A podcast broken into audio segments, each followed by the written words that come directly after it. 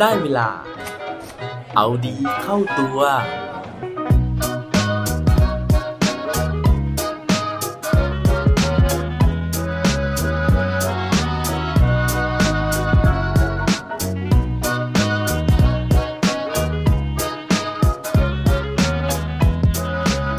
วันนี้คุณได้เที่ยวทิปหรือยังครับ สวัสดีครับ พบกับผมชัชวานแสงปรีดีกร และรายการเอาดีเข้าตัว รายการที่จะคอยมาหมั่นเติมวิตามินดีดด้วยเรื่องราว แล้วก็แรงบันดาลใจ เพื่อเพิ่มพลัง และภูมิต้านทานในการใช้ชีวิตให้กับพวกเราในทุกๆวัน วันที่ผมอัดพอดแคสต์นะฮะแล้วก็วันที่ผมเนี่ยอัปโหลดขึ้นไปในวันนี้นะครับ เป็นวันสงกรานต์นะฮะเป็นวันปีใหม่ไทยนะครับ ก่อนอื่นต้องขออนุญาต สวัสดีปีใหม่ทุกๆ คนก่อนนะฮะแต่ว่าอย่างที่ทุกคนน่าจะทราบกันแล้วว่าสงกรานต์ปีนี้เนี่ยมันไม่เหมือนสงกรานต์ปีที่ผ่านๆมานะครับ นั่นก็เพราะว่าสถานการณ์โควิดตอนนี้มันกลับมารุนแรงอีกรอบหนึ่ง เพราะฉะนั้นเนี่ยแผนการท่องเที่ยวของหลายๆคนนะฮะก็เลยมีอันต้องเปลี่ยนไป หลายคนเลือกที่จะอยู่บ้านนะครับ แม้แต่ตัวผมเองนะฮะตอนแรกเนี่ยก็แพลนว่าจะไปเที่ยว จังหวัดชนบุรีนะฮะจะไปพัทยา แต่ว่าก็ต้องเปลี่ยนแผนนะครับ เพราะว่าถ้าเกิดไปเนี่ยที่บ้านก็จะเป็นห่วงนะครับ แล้วก็เราเองก็กังวลกับความปลอดภัยของคนที่อยู่ที่บ้านด้วยแต่ว่าหลายคนนะฮะที่ไม่ได้ไปเที่ยวตามที่ต่างๆนะฮะก็เริ่มปรับแผนนะครับมาเที่ยวแบบที่เขาเรียกว่าเที่ยวทิปนะฮะคือไม่ต้องเดินทางไปจริงๆนะครับแต่ว่าก็สามารถ enjoy กับรูปการท่องเที่ยวเก่าๆของเราได้ ตอนนี้ใน feed social network นะฮะก็จะเห็นภาพเหล่านี้เต็มไปหมดเลยนะครับ ซึ่งพอดูๆไปนะฮะเราก็อดอารมณ์ดีไม่ได้นะฮะแล้วก็แอบชื่นชมนะฮะในความครีเอทีฟหรือว่าในความคิดสร้างสรรค์ของเพื่อนๆหลายๆคนนะฮะที่พยายามหาโพสต์ต่างๆมานะครับเพื่อที่จะให้เข้ากับสถานการณ์ในวันสงกรานต์หรือว่าปีใหม่ไทยในปีนี้ ซึ่งพอพูดถึงเรื่องของการเที่ยวทิปแบบนี้นะฮะพอดีว่าผมเนี่ยได้ไปฟังนะครับแล้วก็ได้ไปอ่านมาเพิ่มเติม ว่าเรื่องราวคล้ายๆ การเที่ยวทิปแบบนี้เนี่ยมันมีข้อดีหรือมันมีข้อเสียยังไง ถ้าเกิดว่าอยากรู้กันแล้วนะฮะวันนี้ไม่ต้องฟังทิปนะฮะสามารถฟังจริง ๆ ได้เลย ไปฟังพร้อมกันได้เลยครับ เรื่องราวในวันนี้นะฮะเป็นเรื่องที่ผมเนี่ยได้ไปรับฟังมานะครับจากรายการ TED Talk นะฮะซึ่งคนที่เป็นสปีกเกอร์ในวันนั้นเนี่ยก็คือนิวปาริชาร์ดนะครับซึ่งจริงๆแล้วเขาเป็นลูกครึ่งนะฮะคือแม่ของเขาเนี่ยเป็นชาวไนจีเรีย แล้วก็คุณพ่อของเขาเป็นชาวอินเดียนะครับแต่ว่าทั้งสองคนเนี่ยได้อพยพมาอยู่ที่ประเทศแคนาดา เพราะฉะนั้นตัวเขาเองนะฮะก็เกิดที่แคนาดาแล้วก็เป็นคนแคนาดาจนถึงปัจจุบัน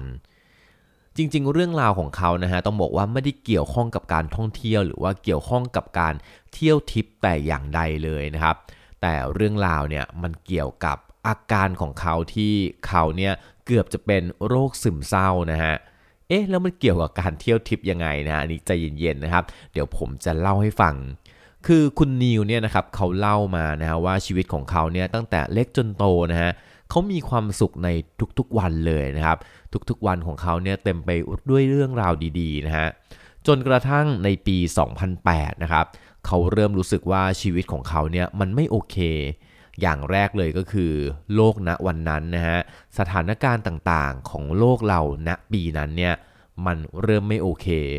มันมีข่าวนะฮะเรื่องเศรษฐกิจตกต่ำนะครับ มันมีข่าวเรื่องของน้ำแข็งขั้วโลกละลายนะฮะภาวะโลกร้อนต่างๆ แต่นั่นนะฮะยังไม่ได้ส่งผลกระทบต่อชีวิตของเขามากนัก สิ่งที่ส่งผลกระทบต่อชีวิตของเขาก็คือ การที่แฟนของเขานะครับ ซึ่งคบกันมาเป็นระยะเวลายาวนานเลยนะฮะอยู่ๆก็เดินมาบอกเขาแล้วก็บอกว่า ฉันไม่ได้รักคุณอีกแล้ว ซึ่งตอนนั้นนะฮะเขาบอกว่าเหมือนโลกทั้งใบเนี่ยมันถล่มทลายลงมาฮะเพราะว่าคนที่อยู่ด้วยกันมาเป็นระยะเวลานานๆนะฮะแต่วันหนึ่งเนี่ยต้องมาบอกเลิกลากัน แต่ว่าเท่านั้นยังไม่พอนะฮะเคราะห์ยังซ้ำกรรมยังซัดนะครับ เพราะว่าในปีเดียวกันนะฮะนิวเนี่ยเขามีเพื่อนสนิทอยู่คนหนึ่งนะครับ ซึ่งเพื่อนสนิทของเขาเนี่ยได้รับผลกระทบจากภาวะ เศรษฐกิจที่ตกต่ำนะฮะรวมถึงเรื่องอื่น ๆ ที่เป็นปัญหาส่วนตัวด้วย จนสุดท้ายแล้วเนี่ยมีอยู่วันหนึ่งนิวเขาพยายามที่จะโทรหาเพื่อนคนนี้นะครับ แล้วก็ติดต่อเพื่อนไม่ได้ ปรากฏว่าเขามารู้นะฮะว่าในเวลาต่อมา เพื่อนของเขาตัดสินใจที่จะจบชีวิตลงนะฮะเพื่อที่จะหนีปัญหาต่างๆ ในชีวิต ปี 2008สำหรับนิวก็เลยกลายเป็นปีที่เขาต้องสูญเสียคนที่เขารัก และก็คนที่เขาใกล้ชิดถึง 2 คนด้วยกัน นั่นก็คือแฟนของเขาแล้วก็เพื่อนสนิทของเขา ซึ่งจุดนั้นเองนะฮะทำให้เขาเนี่ยเริ่มรู้สึกถึงภาวะที่มันหนักอึ้งนะฮะรู้สึกถึงความเศร้า รู้สึกถึงความที่เขาเนี่ยไม่มีใครนะฮะแล้วก็เขาเกือบจะดำดิ่งนะครับไปสู่ความเหงาความเศร้าแล้วก็ความซึมเศร้าในที่สุด สุดท้ายนะฮะเขาก็เลยตัดสินใจนะครับที่จะทำเรื่องขึ้นมาหนึ่งเรื่องนะฮะเพื่อที่จะเยียวยาตัวเอง นั่นก็คือการที่เขาตัดสินใจที่จะสร้างบล็อกขึ้นมานะครับ โดยบล็อกนั้นมีชื่อว่า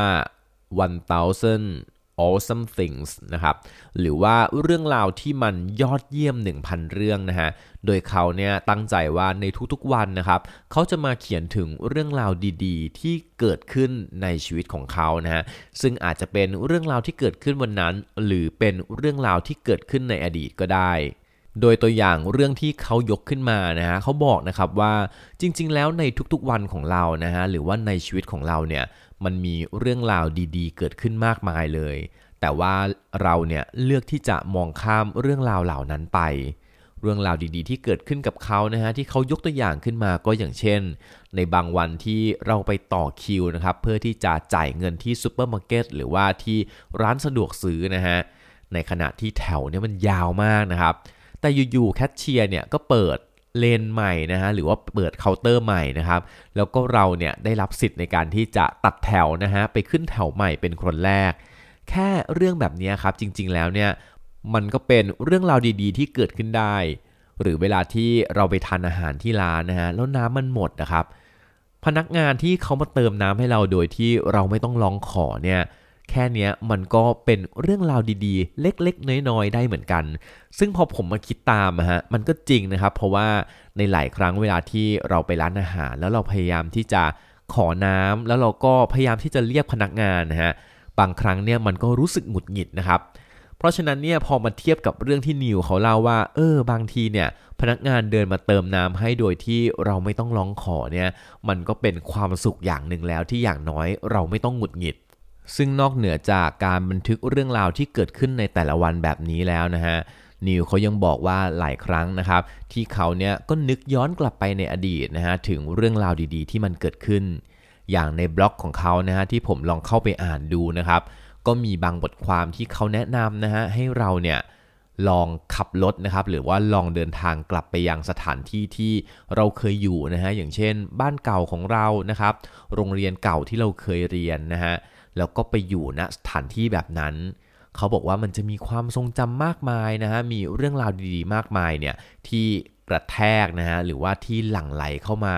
ยังสมองของเรานะฮะยังความทรงจำของเรา ซึ่งมันเนี่ยช่วยทำให้เรารู้สึกดีขึ้นมาได้อย่างน่าประหลาด พอเล่ามาถึงตรงนี้นะฮะหลายคนอาจจะเริ่มคิดถึงนะฮะว่าเออเรื่องราวนี้มันเกี่ยวข้องกับการเที่ยวทิปยังไง เพราะว่าการเที่ยวทิปเนี่ย มันก็เป็นเหมือนหนึ่งในการที่เราเนี่ยพยายามที่จะกลับไปหาความทรงจำดีๆนะฮะความรู้สึกสนุกสนานในอดีตของเรานะครับ แล้วก็นำมันกลับมาอย่างปัจจุบัน นั่นเป็นการฝึกนะฮะเป็นการทำสิ่งที่นิวเนี่ยเขาทำอยู่ทุกๆวันนะฮะนั่นก็คือการที่พยายามนึกถึงเรื่องดีๆ ซึ่งการนึกถึงเรื่องดีๆ แบบนี้นี่เองนะครับที่ทำให้ ความโศกนะฮะความเศร้าแล้วก็ความซึมเศร้าของเขาเนี่ยมันค่อยๆ จางหายไป นิวเขาบอกนะฮะว่าเขาสามารถผ่านพ้นช่วงเวลาแบบนั้นมาได้ ด้วยการบันทึกลงในบล็อกแบบนี้ทุกๆวัน จนสุดท้ายตอนนี้เนี่ยเขามีชีวิตที่ประสบความสำเร็จนะฮะเป็นนักพูดที่สร้างแรงบันดาลใจ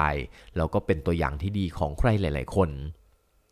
ในการที่จะใช้ชีวิตแบบนี้ได้นะฮะ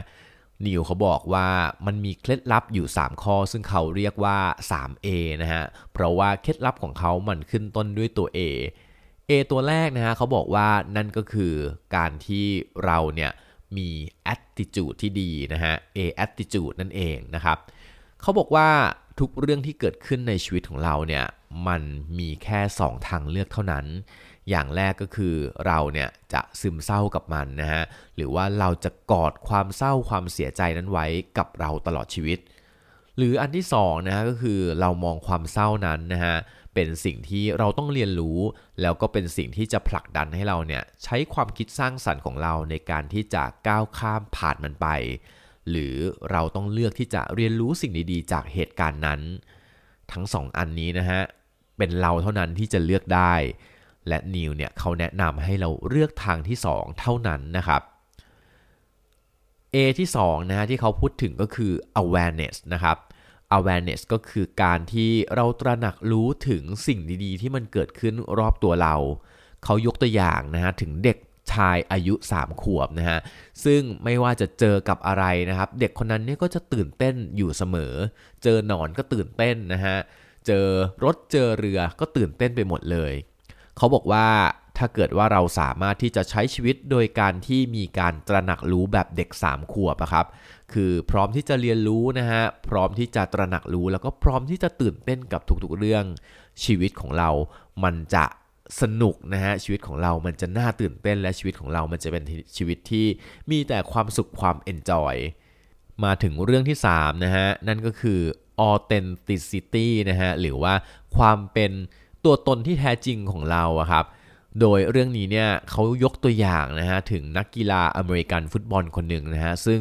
ร่างกายใหญ่โตกำยำมากๆนะฮะแล้วก็เป็นตัวที่ทำแต้มของทีมเลยนะครับ ซึ่งถ้าเกิดว่าเราดูรูปเนี่ยเราจะคิดว่าเราจะไม่อยากมีเรื่องกับผู้ชายคนนี้นะเพราะว่าเขาเนี่ยแมนแข็งแรงบึกบึนมากๆ แต่ว่าวันหนึ่งนะฮะนักกีฬาคนนี้เนี่ยเขาก็เปิดเผยตัวนะฮะ ไม่ใช่นะเขาไม่ได้เป็น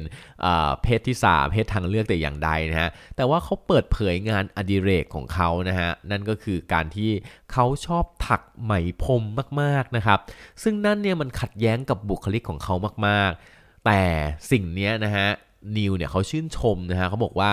คือคนคนนี้เขาซื่อสัตย์ต่อความรู้สึกของตัวเอง ซื่อสัตย์ต่อความชอบของตัวเอง และสุดท้ายเนี่ยมันทำให้เขาเนี่ยโด่งดังจากการถักไหมพรมนี้นะครับ นั่นก็เป็น 3 เคล็ดลับนะฮะในการที่นิวเขาบอกว่าเราจะสามารถมีชีวิตนะฮะที่ออซัมนะครับหรือว่ามีชีวิตที่สุดยอดนะฮะ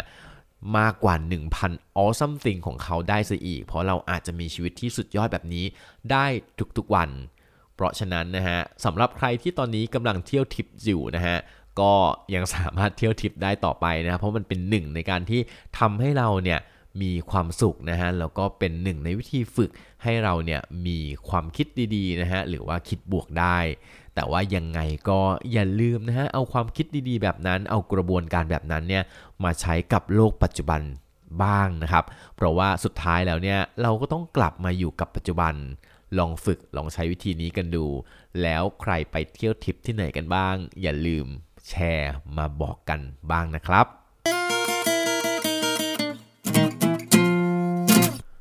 และปิดท้ายวันนี้ด้วยโคดดีโคดโดน เขาบอกไว้ว่า authenticity is when you say and do the things you actually believe การเคารพต่อตัวตนที่แท้จริงของเรานะฮะก็คือการที่เราพูดหรือเราทำสิ่งต่างๆ ในแบบที่เราเชื่อแบบนั้นจริง ๆ ครับ อย่าลืมกลับมาเอาดีเข้าตัวกันได้ทุกวันจันทร์พุธศุกร์พร้อมกด subscribe ในทุกช่องทางที่คุณฟัง รวมถึงกดไลค์กดแชร์โดยแบ่งปันเรื่องราวดีๆ ให้กับเพื่อนๆของคุณผ่านทุกช่องทางโซเชียลมีเดีย สุดท้ายนี้ ขอให้วันนี้เป็นวันดีๆของพวกเราทุกคน สวัสดีครับ